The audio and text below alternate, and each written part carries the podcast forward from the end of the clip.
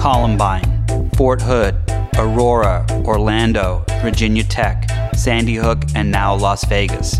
America, once again, this week broke a record for the most number of people killed in a mass shooting. My guest today, Dave Cullen, has been writing about these kinds of tragic shootings for almost two decades. He's the author of the book Columbine, which he spent 10 years reporting and writing, which tells the story of that fateful day in 1999 at a Colorado high school. Dave joins me today to explain why these devastating shootings keep happening in America, the kinds of people who decide to murder innocents in such cowardly ways, and why he thinks that eventually these mass shootings could stop happening altogether. Thanks so much, uh, Dave, for joining us.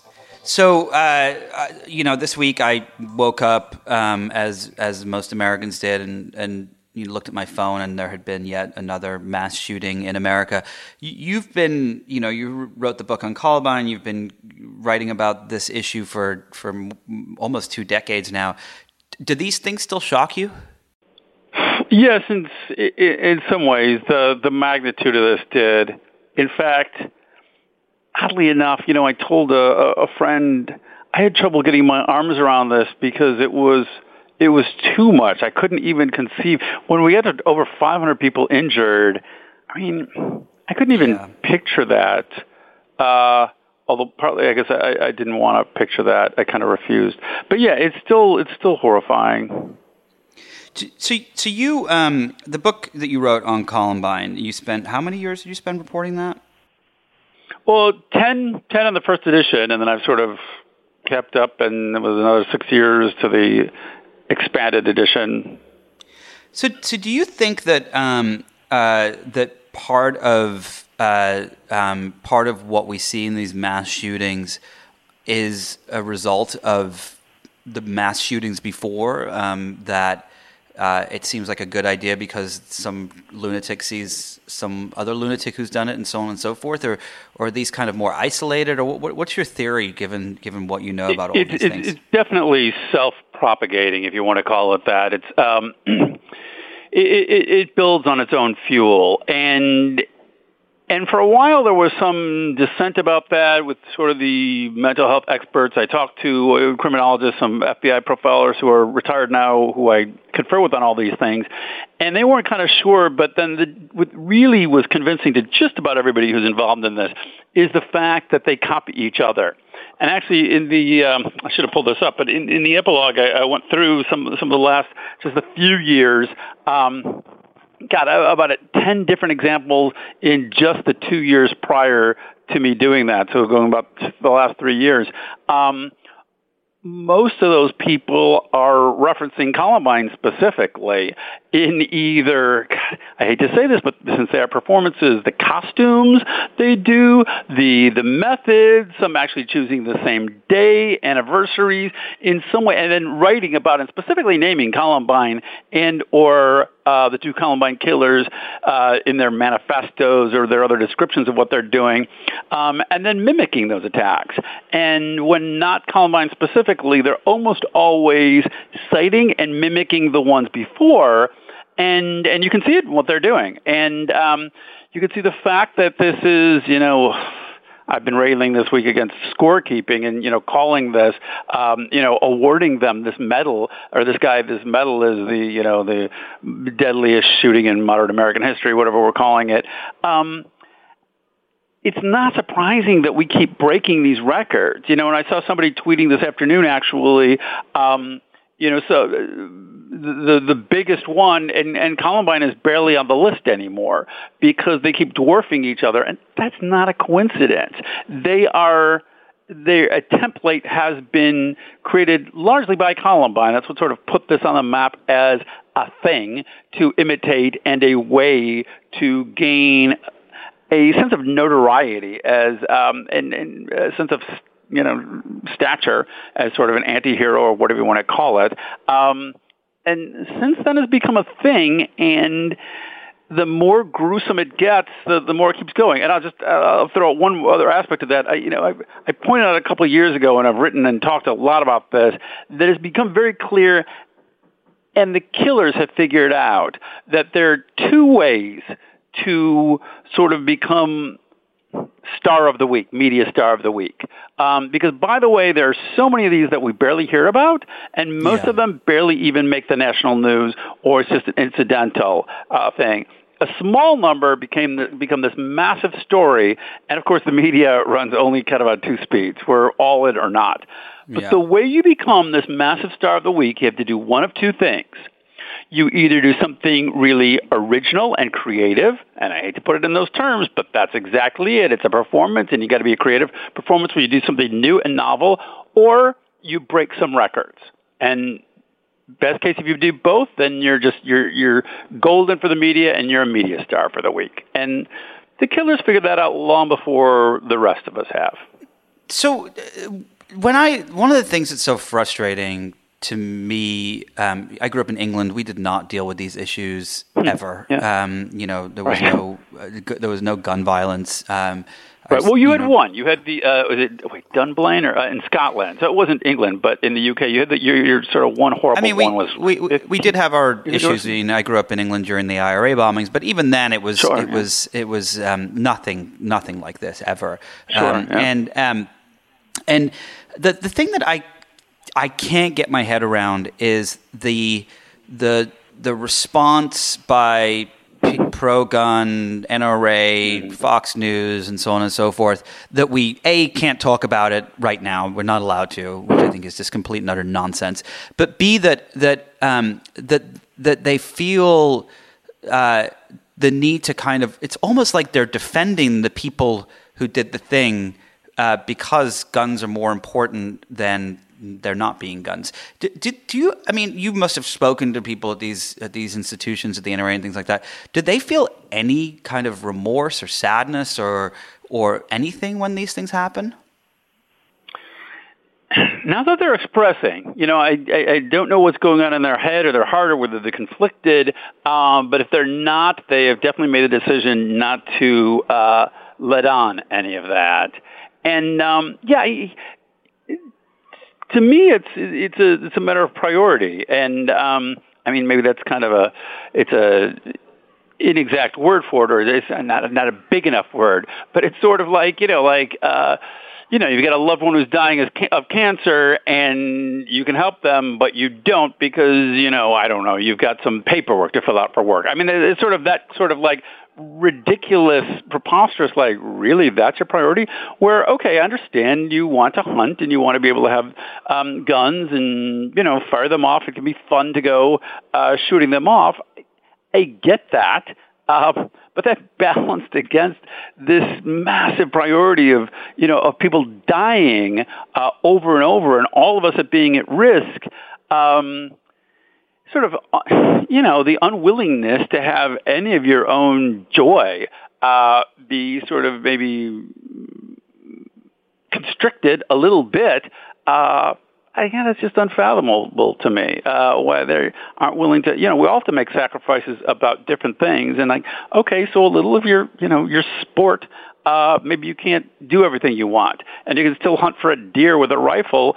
But you know, I mean, basic things like you know, you don't need a 50 round magazine or 100 round, you know, any of these sort of really large magazines to do that. You know, no one is shooting that many times at a deer, did, or you did, need a new hobby. Did, um, do they think? You know, but, do they think that um, that that by by do they truly believe that that Americans should be able to have a 50 round, 100 round ra- magazine, or do they think that if they give just an inch to you know the Democrats and that want to. I know, think it's more of the latter. I mean, there are definitely some people who are like, oh, you know, I'm, I'm going to have what I want, and you know, I don't, I don't care, and you're, you know, nobody's going to tell me what not to have.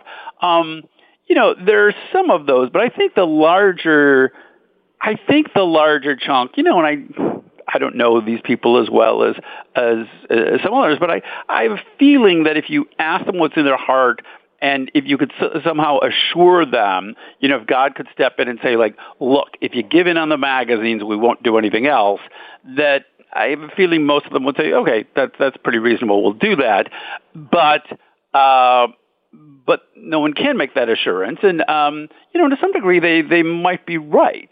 I mean, part of you know, politics is a momentum game too, and uh, you know, we shouldn't even be admitting this out loud, but sometimes you know. Uh, the, the, the, the gun safety side has really been stymied partly because so many of us are just distraught and have sort of given up, really, um, mm. and don't vote on this issue and don't even fight as much because because we always lose, and it just feels like pounding our head against a brick wall. And I think if we were to make some sort of incremental gains and start, you know, getting some sensible things that everybody sorts of sort of agrees with, that may create a, a certain amount of momentum. So, you know, from a practical point of view, I mean, I can't lie, and yeah. uh, you know, the, they they may have some uh, validity, but, but you know, so what?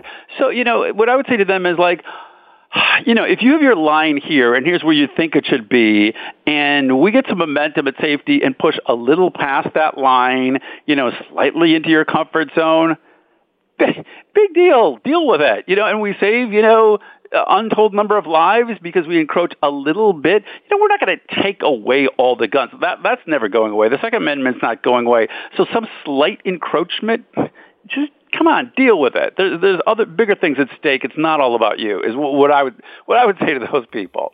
Um, so. Well, so you, so since you wrote the Columbine book, um, which is an incredible, incredible uh, uh, uh, book, and really kind of uh, unravels the entire thing. I, am sure that you get a lot of um, emails and letters from people. Um, is it on both sides of the issue that people write to you? And if so, what are the kind of things that they say? What do you mean on both sides of the gun issue? Yeah, I mean, are there people that, that, you know staunch Second Amendment rights folks that read the book and, and contact you, or is it mostly people? No, no, I get hardly any of that. But you know, partly. I didn't go into a lot of that in the book. I mean, for for me, the book was primarily it was a psychological study you know, I mean, uh, in layman and storytelling, but you know, not an academic. But it was it was an inquiry into really two things of you know what drove these killers. And I say this all the time. Is why I wrote the book and what it's about. Really is uh, you know what drove these killers, these two boys, to do this, and then what did it do to this community? What happened? You know, and I, I it took me 10 years to do the book partly sort of to get some distance on it and to sort of figure it out and sort through it and, and research it and all. But part of it i realized as i was doing it like i needed 10 years to like sort of get to maybe not an ending point the ending point but a far enough into the future of of after 10 years what had become of these people. You know when i first started the book a year out i didn't realize the time well you know their story not only wasn't done it really hadn't reached its climax yet, so we didn't know what was going to become of these people. But anyway, so most of what I was interested in was the point of view of what's it like to be a survivor, to go through something like this, and then, you know, what drives the killers. So, um, actually, so most of the mail I get, I still, you know, kids tons of schools are using it. And what I hear from most often is kids who are reading and sort of fascinated by this, and they're sort of inquisitive. I actually, you know, I'm, I'm glad to say that I don't get a lot of um, you know, angry mail, it's much more inquisitive, except for with a huge thing. I have a, there's a huge stalker community of these kids, uh, call themselves uh, true crime community who idolize killers and, you know, especially a, a, a huge number of females who idolize them, and there's communities for each one of these notorious murderers. He is wow. mostly high school kids really pretending, I believe, mm. trying to show that they're cool.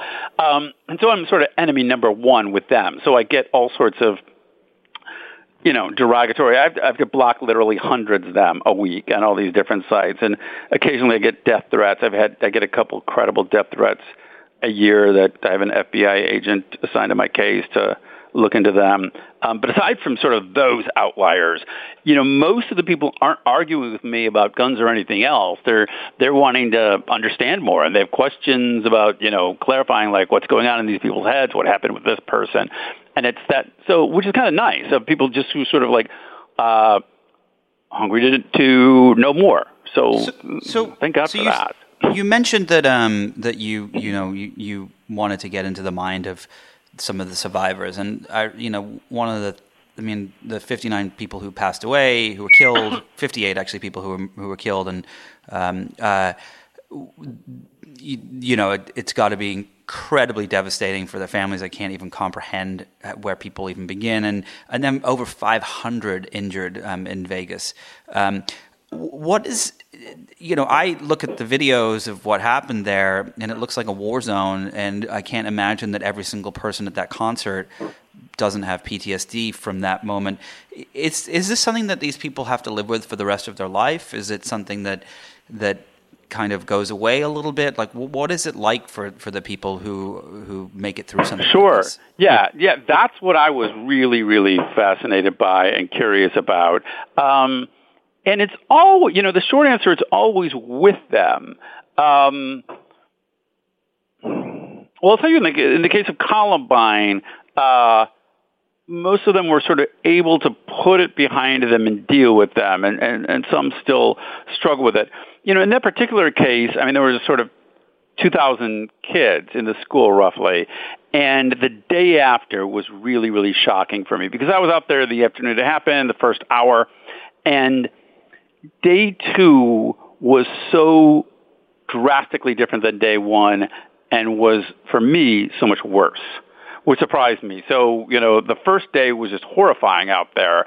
And, um, it, but it was exactly what you would kind of expect the survivors. It was pandemonium. It was crying, um, you know, just sobbing, yelling when people would sort of reunite with each other and come running toward uh, each other and like hugging, so much hugging and, and clenching and just sort of trying to squeeze it out of them.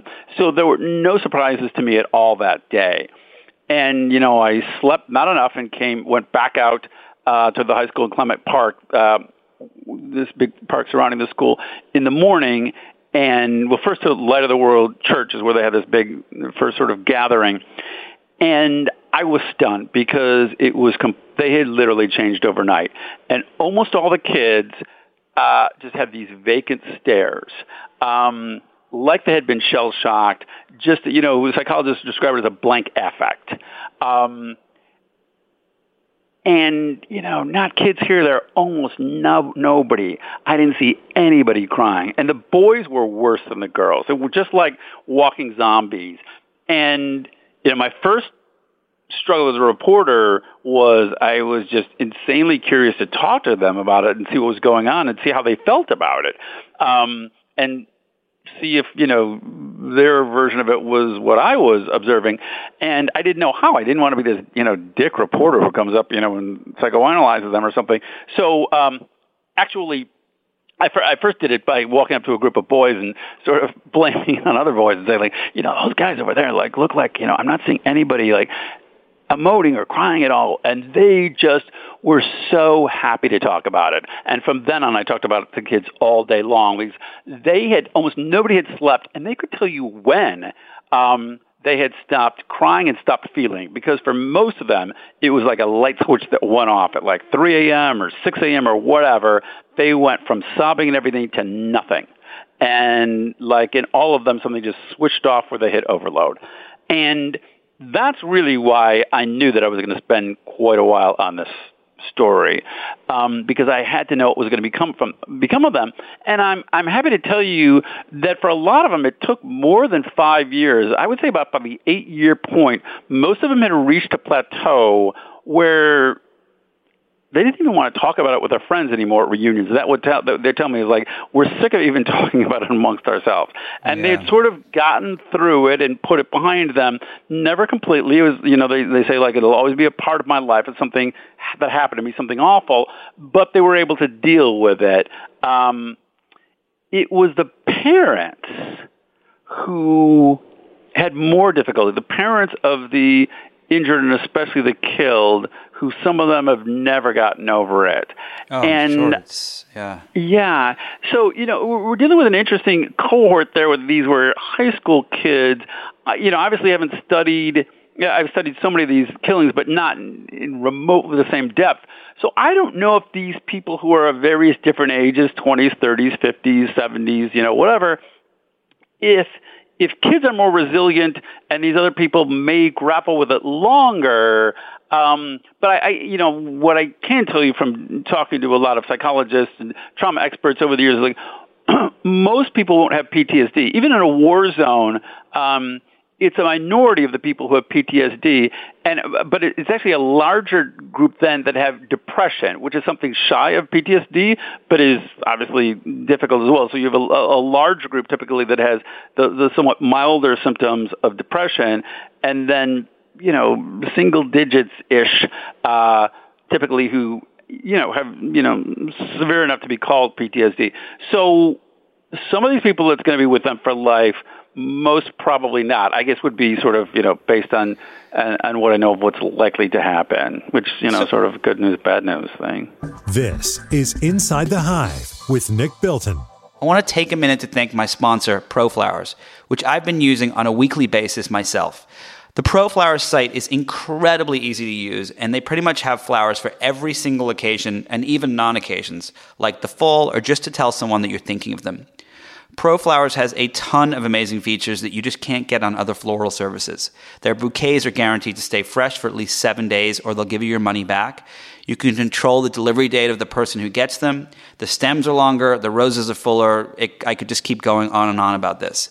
They have so many special bouquets right now for the fall, including their best selling cinnamon cider roses. And no, you cannot eat those.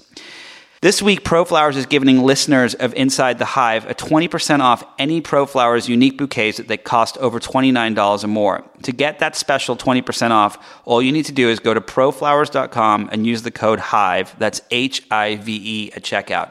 Once again, go to proflowers.com and use the code HIVE at checkout.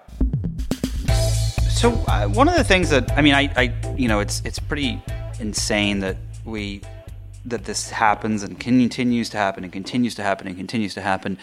Do you think it is ever going to change, or is this just America? You know, I think it is going to change. I mean, we tend to You go do? through. Wow. I, I don't know what is going to put an end to it. I mean, you know, in in, in the seventies, remember we we thought remember hijacking was a huge thing. Yeah. That seemed like it was going to go on forever, and that was. Um, you know, the closest thing to come to mind, which was also a self-fulfilling thing, where you know people saw how sort of successful it was at at their agendas, and that kept getting bigger and bolder, and they're doing more of it until we, you know, uh, uh, took you know sort of drastic steps against it.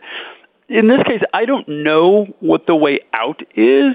Um, I just I, I, I do believe that these things do tend to sort of work themselves out and have. I, but I, I think the single biggest thing is going to be the media stop giving them the fuel and sort of suck some of the oxygen out of it. And we're finally starting to see that. I've been really shocked to see some network anchors uh, kind of on the defensive and say, "Oh, we're not naming him anymore." And things that were just a couple years ago. Uh, that nearly all the media, when a, handful of us, you know, me, Anderson Cooper, Megyn Kelly, uh, were saying, you know, stop naming the people and be very much, you know, more discriminating against, you know, using that in the images of the killers. Now that's becoming not completely done, but a mainstream idea, and, and actually people sort of expecting that, you know, maybe we did need some, some limits on this, um, or hearing much more about, you know, not scorekeeping, and hopefully we're beginning a conversation of um, of doing less wall to wall coverage. Now, I think I, you know I heard um, a great shrink. I already forgot his name uh, this morning on CNN, sort of complaining about the wall to wall coverage and treating them like a celebrity, and um, the anchor uh, was pushing back and saying, "Well, we're just reporting," and I'm kind of with him. Like, I want to know what we've learned about this guy. But Well, we may get it- like two or three scraps of information today. Yeah, that's and so that's the part. if we're talking about it literally 24 hours today. Well, it's also it's like most yeah, it's it's um it's uh I understand that we need to know what the motive was, and by learning the motive, it can maybe we can avoid it from happening again. Although that doesn't seem to be the the case from the past. But but I, I get that concept. But you know, it's like yesterday. You know, the shooter's, the killer's girlfriend lands in L.A. There's literally, you know, helicopters hovering over as the car's driving. It's it's and we and we're we're not going to find anything out about about that um, that meeting with the FBI that she had for a while, and so it's it's I, I don't understand the the the wall to wall coverage either. Do you think that the media? I mean, Exactly. is this is this is just as much, and I do believe the media plays a huge role in this, but I'm curious what your thoughts are as someone who's been covering so long. Um, is part of it just as much this 24-hour news cable cycle media nonsense that uh, and, and coverage um, that has kind of led to some of these some of these events? Yeah, I really think it is. I think it's the way that we make this person the star of the week, where it is wall to wall, and and they dominate everything. I think it should be uh, obviously a big story. It should be like the lead story that first day, and then there should be you know, reports as things develop, as we actually learn things. And, you know, not feeling, which, you know, with actual news each day, what we have might fill 20, 30 minutes and not the other 23 hours. And, you know, of course, I fully support stories on the victims and so forth. Um, but, you know, we can go back to these other stories as well. What the media loves is a sensational story. And, and it becomes the sort of self-fulfilling thing for them too where as a viewer and I you know I don't know about you but I know about me is like like I keep tuning in because like oh what is the latest thing what is the latest thing I, I you know I don't want to miss something whereas if you know I'm just throwing out ideas here. If they had a one-hour show each evening with the recap of what had happened that day, or you probably didn't really fill an hour. You know, if they did, you know, a 30-minute show each night or you know each hour they had a five minute thing you know then i would know like okay i don't have to you know be on the edge of my seat waiting i'm going to get the whole thing but you know they like this sort of like massive story that's keeping everyone going and sort of the excitement of it you know psychologists actually refer to um something i, I hate to laugh about this but uh, violence porn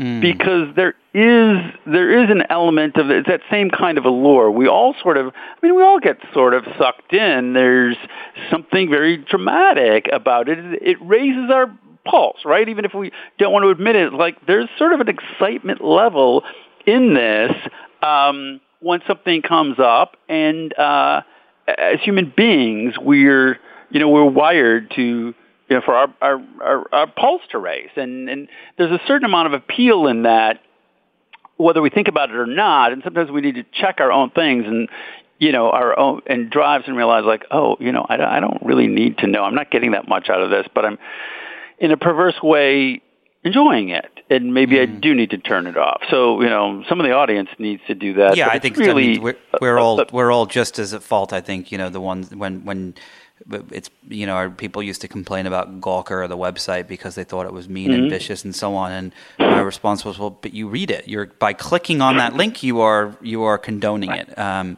uh, and I feel like it's the same thing with. Um, and I you know I, I definitely make a, a very conscious effort not to not to click on you know I don't go to the Daily Mail with these things and and I don't you know we don't have cable so but we don't turn on exactly but I want to be clear. I mean I mean I don't really think it's the the viewers and readers who are driving it. It's um well, you it's know a the bit media of both. can do a very responsible thing of programming which can get us the answers and send teams out digging for us for this where they can give a few hours a day where they do not make it this massive. no, but I think that that, that they there's a reason. The reason they put it on is because people are watching it too. So I, I do think that we yeah, all. Yeah. yeah. you know, it's all it's all, a little bit of both. Moving moving on to to um, to yeah. some of the things that have happened since Columbine. One one of the things that I um, I really have a, an incredibly difficult time with, um, and I think most people do, there's a there's a tweet that that that gets sent out, uh, retweeted every single time. Um, uh, there's a mass shooting in the U.S. and it's something to the effect of, you know, once Americans were okay with um, 27 kids being killed at Sandy Hook, um, the gun debate was over. And and I'm curious what you think about that because that I truly do believe that. I mean, that to me was one of the most gruesome disgusting, vile things I've ever seen in a modern society that people were that the NRA and, and other groups t- seem to defend gun rights still after that, and it didn't seem like any anything changed um, uh, or was going to change. Do, why do you think that Sandy Hook wasn't the thing that changed everything? You know, yeah, that, that just makes me so incredibly sad. It's hard to even um, talk about. I, I think there are a couple things. You know, I, I need to go back and look at this because I actually just um, saw a commentator about 30 minutes before we went on talk about that and I want to go recheck this history. Um, but he said that the Obama administration really made a, a big tactical mistake in that because they decided they really wanted to study it and do it right and take three months to, you know, come up with a plan. And, um, and, you know, so in their mind, they were doing the right thing. But what that really did was wait way too long and wait till uh, the oxygen was out of it. And mm-hmm. that if they had done something like that week or, you know, within, you know, 10 days or something, uh, they had a really, a real chance because uh, people were enraged and people were ready to push forward and sort of, you know, the, the overwhelming majorities who feel that a lot of these things should be done were, you know, demanding to be heard. Uh, but the air goes out of that relatively quickly. Um, and I, I think he's right. I think that they didn't realize that at the time because I think they felt like this was such a moment. Let's do it right, and we do have some time. And I think they miscalculated.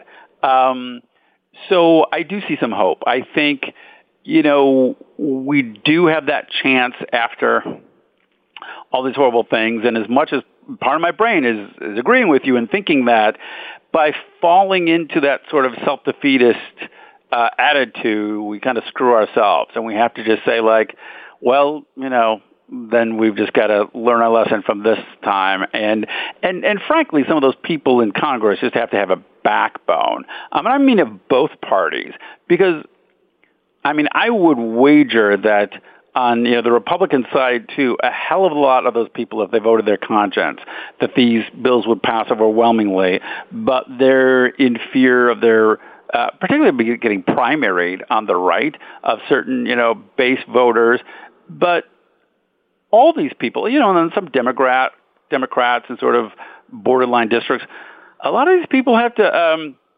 show some backbone and do the right thing uh, and decide know, even if it means this is the end of my career in Congress, you know, maybe it's worth it. Um, and that may be a naive thing to say, but you know, at some point you have to, if you wanted to become elected as senator or a congressman, uh, you know, now's maybe the time. Like this is the reason you did it. So maybe stick your neck out for something that matters. Um, so you know, I I think one of these times, you know, we can still we can still do it as it gets more these get more and more outrageous. When you look at the um, at the the the killers of these, you know, the biggest mass shootings since the, since '99, really, or since '91, I guess you could say, Killeen, Texas. Um, uh, they mm-hmm. all seem to have. It doesn't seem like. It seems like there are moments where we are learning a little bit about the type of person. Um, it doesn't seem like we've oh, had, um, you know, that that have there been specific personality types like Columbine? Yeah, yeah. Yes. And have we started yeah, to so learn I was anything? really actually surprised. So, um, you know, Newsweek asked me after one of these horrors, I think it was the Aurora shooting, um, asked me to do a piece on the different types of killers. And I said, well, you know, I know from the FBI that there's no single profile, but, um, you know, maybe there's, you know, maybe there's five or ten. And so let me see if I can come back to you on that and do something. So, you know, I went to the FBI people and, and a lot of these experts and uh, was shocked to discover there are three. You know, and if you if you if you consider terrorism would be a fourth, but that's a whole different thing. But you know, if we're talking about the, the sort of people who are doing it for their own agenda, um, there are of course outliers, but nearly all of them fall into one of three categories, which is kind of shocking and is a very manageable, understandable number and um, they're pretty simple. And actually, you know, Columbine was two of the three. Um, but the most common by far is the angry depressives, and I can I'll tell you what all three, and then we can go into them a little more if you want. So angry depressives is by far the most common. Second most common is deeply mentally ill, and I'm talking about out of touch with reality. And these are usually uh, schizophrenia, sometimes paranoid schizophrenia or different variations, but really whether it's hearing voices or just not really in touch with reality. Um, and you get people like Virginia Tech, Gabby Giffords, actually the assassination of Reagan. That guy Hinckley is actually out now because he's under treatment. Um, so that's type number two. And then the third, which is by far the least common, um, is psychopaths. Um, and like those are genuine people who, psychopaths. Yes, genuine psychopaths have no empathy. Um, and that, you know, with Eric Harris from uh, Columbine was that type. Dylan Klebold from Columbine was the angry depressive. Now, now, by the way, so in this case, we don't, you know, we don't know whether this person fits in. And, you know, by the way, then there's some other outliers. There's sometimes brain tumors or other actual physical uh, brain or organic problems can can lead to situations, uh, but those are very very rare. Um, anyway, so the three, you know, it's way too early to tell, but I'm kind of surprised. I've been hearing more and more um, experts like FBI profilers advance the possibility that this may well have been a psychopath. Um, now, I, w- I wanted to say that that's one possibility and one thing that we should be exploring, but it's rare, rather rare, and this person is showing some you know, there's some bits of that. So that's a thing to explore, which usually I say, eh, that's highly unlikely that it'll be in that one. But this time it's like, okay, that's, that should be in the mix. It's something that we're thinking about. So do you, um, you've been covering this stuff for so long and know so much about it, and I'm sure it's something you think about a lot. Do you, do you take precautions? Do you worry when you go to the movie theater? Do you not go to the movie theater anymore?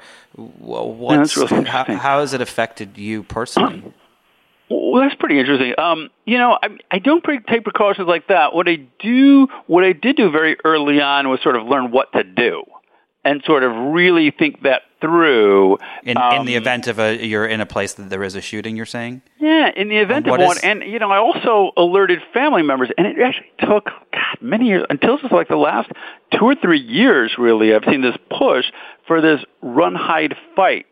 Um, so what is it that you're supposed to do? Should. And if you, if you go to my site or you just Google Run, Hide, Fight, uh, TSA and several other great uh, have great videos, like two or three minute videos that sort of outline. And I mean, that's the strategy. And those are three separate things to do in that order.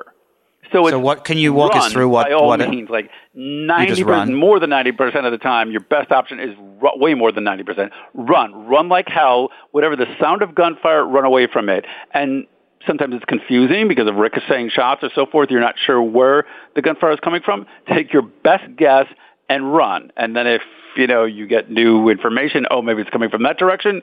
Turn around and run the other way. But anyway, run is run, run, run. Uh, if running is impossible, for instance, you're in a building, you're sort of trapped um, in a room, there's, there's nowhere to go, then hide is, is number two. Um, and number three, only if that fails, uh, for instance, when the then person comes through the door, is then as a last ditch effort, uh, fight. Um, and there's great scenarios on this video of like how to do things like, and if you think fighting is impossible, they show ways, especially when there is a barrier like a doorway where you've barricaded your, yourself in a classroom, which is, you know, fairly common scenario, this type of thing.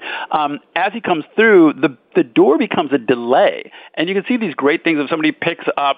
Um, one person picks up a fire extinguisher, somebody else grabs a scissors, or whatever kind of makeshift weapons there are, anything that can be like a piece of a shard of glass or anything, a vase.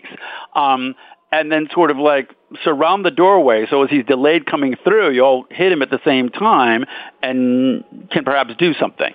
But yeah, it's run. I, I remember like more than like 15 years ago in the early days, unfortunately, it took a long time to sort of figure for the you know the, the general authorities to figure this out, and they were kind of telling people the wrong thing. They were you know talking about hiding, you know, getting down, and I kept like talking to experts about like, well, that's what the kids did at Columbine who died, and nearly all the experts who I was talking to were saying like. Yeah, what I tell my kids and what I would tell is run like crazy. Um, and it took a while. I, you know, I think for whatever reasons, the schools they wanted discipline, they wanted you know somebody in control, and not just like run for your life, all run away. Um, but it took a while to figure out like, yeah, run is the thing you should be doing. And now that has sort of become doctrine, and it's taken all this time. But yeah, I've been telling my uh, siblings with young nieces and nephews like 15 years ago, like, here's what you need to tell your kids to do. Um, and I'm glad that the you know the whole public has the benefit of that. But I would advise anyone who has not watched one of those videos do that today. And you know, I don't feel like by going to a concert or going to an like there's you know, watching your back, like what's that going to do if somebody's opening a shooting? You're, you're going to be taken by surprise. So the only thing you can really do is have yourself sort of trained in some way and gone through the scenarios and know exactly what to do when the surprise comes. So two last questions for you um, before we wrap up, um, and uh, both a little different. But um, so the first question I have is: um, Do you think that this issue is a that you know, I remember watching Bowling for Columbine, and it clicked for me. And I do truly believe that that the that the, the reason most people do want guns and have guns is fear. Um, do you think that that that that it that that is really what it comes down to? That a lot of this is about fear, and that you know, you know, you see these moments where um, uh, every time there's there's a big mass shooting, the the sales of guns shoot up five thousand percent, and so on and so forth. Do you think that the people who are um, so adamant about about keeping guns, um, majority? I know that you know we have hunters, we have people who uh, you know live in the wilderness, and it's important, and so on and so forth. But but these you know that it's about the, the fear of what could happen to them. Well, I, I don't really think so. Although, you know, I got to say that, like, I'm not a gun owner, and my specialty is not sort of like knowing that population as well. I have some, mm-hmm. I have some friends and family who are. I, I do think that more of it is about. It seems to be about you know a sense of sport and just enjoying these things, and then I mean maybe fear in a way, but also this kind of weird independence. You know, this whole you know frontier American ideal of that, like, you know, I could take care of myself if I wanted to. And maybe we're saying the same thing, but if I ever needed to, I'm armed and, like, I can protect my family. Um, I just don't, uh, when I talk to these people, I don't really sense fear that they're actually afraid that something is going to happen is more sort of a, a proactive like I'm going to be like you know like the old style like necessarily the provider like the dad but more like the protector type paternalistic idea. That and just enjoying using them and don't want not wanting anybody to tell you otherwise. Those seem to me like bigger drivers but yeah but I, I need to confess that you know I'm not an expert on that uh and I, you know I haven't done my due diligence in the field nearly as much on that mm-hmm. population, mm. so I might be uh, I might be miscalling those those shots a little. All right, so so last question. Um, you know, whenever these things happen, I always think, well, what is it that I can do? Um, and I'm sure yeah. you get that question from a lot of people. What what is the advice that you give people that want to do something that to to try to help the issue, um, raise awareness, protect people? What what do you tell them that they can do? Well, I mean, I you know, I I, I think there's the you know, there's not a lot. Um, you know, the general people can do in certain areas that, you know, sort of that we have is like publicizing these things. But there's a couple things they can do. I mean, one obviously is become part of the, the push for sensible gun uh, safety measures, calling your congressman, going to rallies or whatever, and, and saying, hey, we're not going to put up with this anymore. But, you know, there, there's something in a completely un in a different vein uh, that they can do that I'll tell you that um, it's not about stopping them, but is about victims and survivors.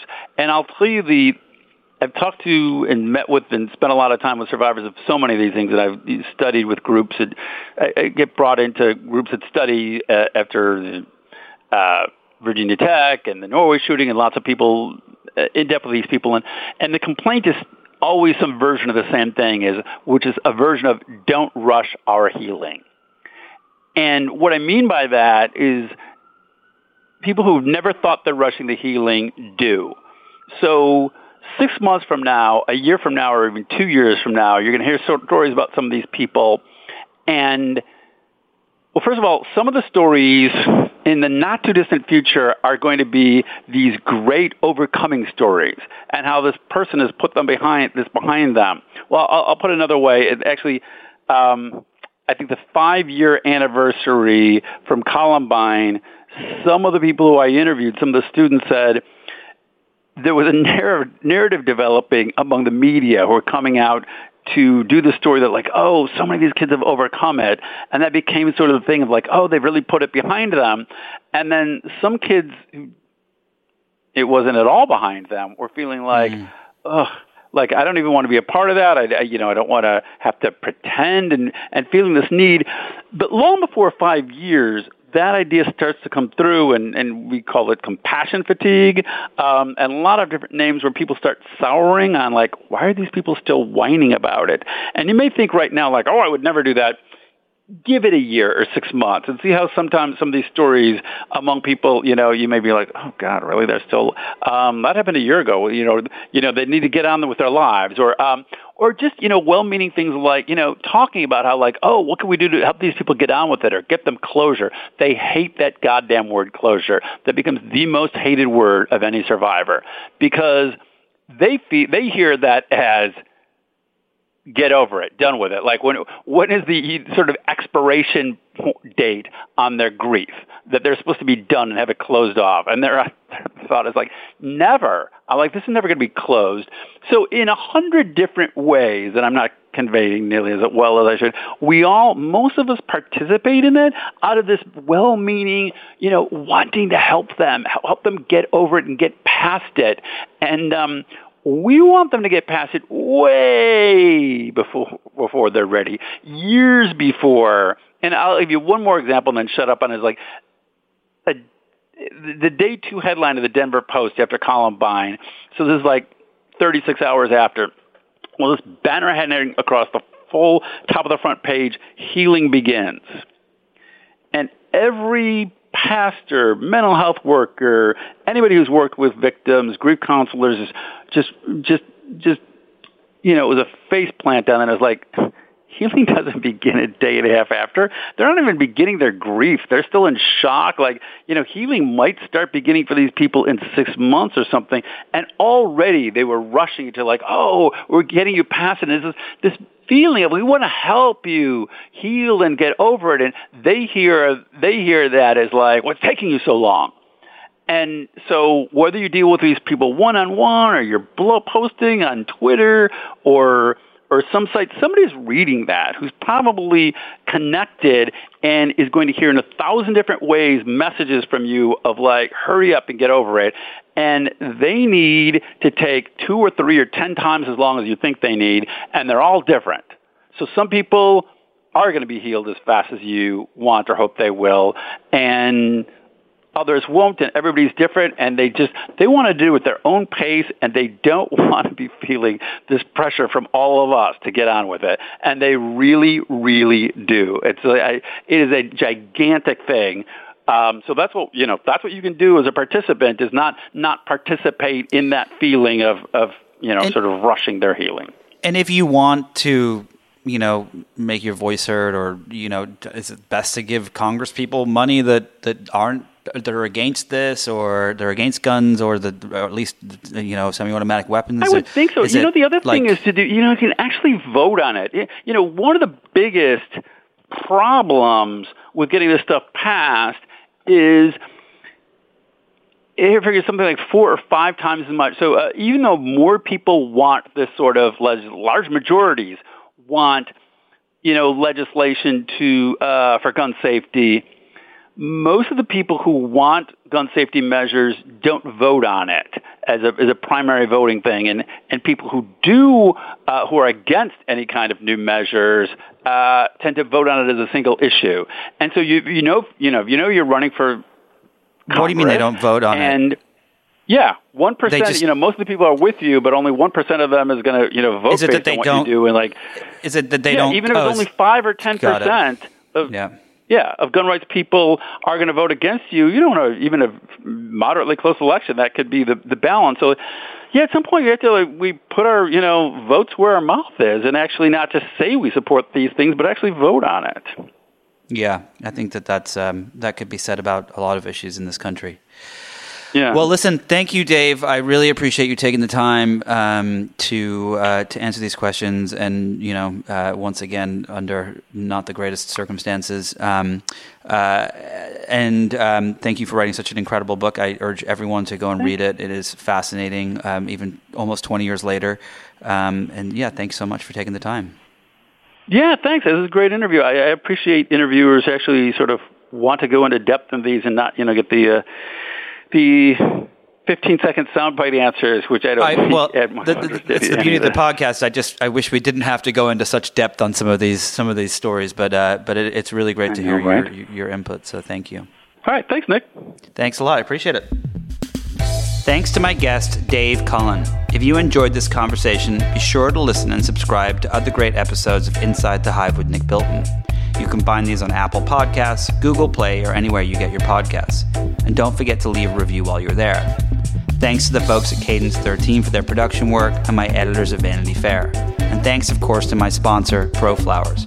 I'll see you all next week.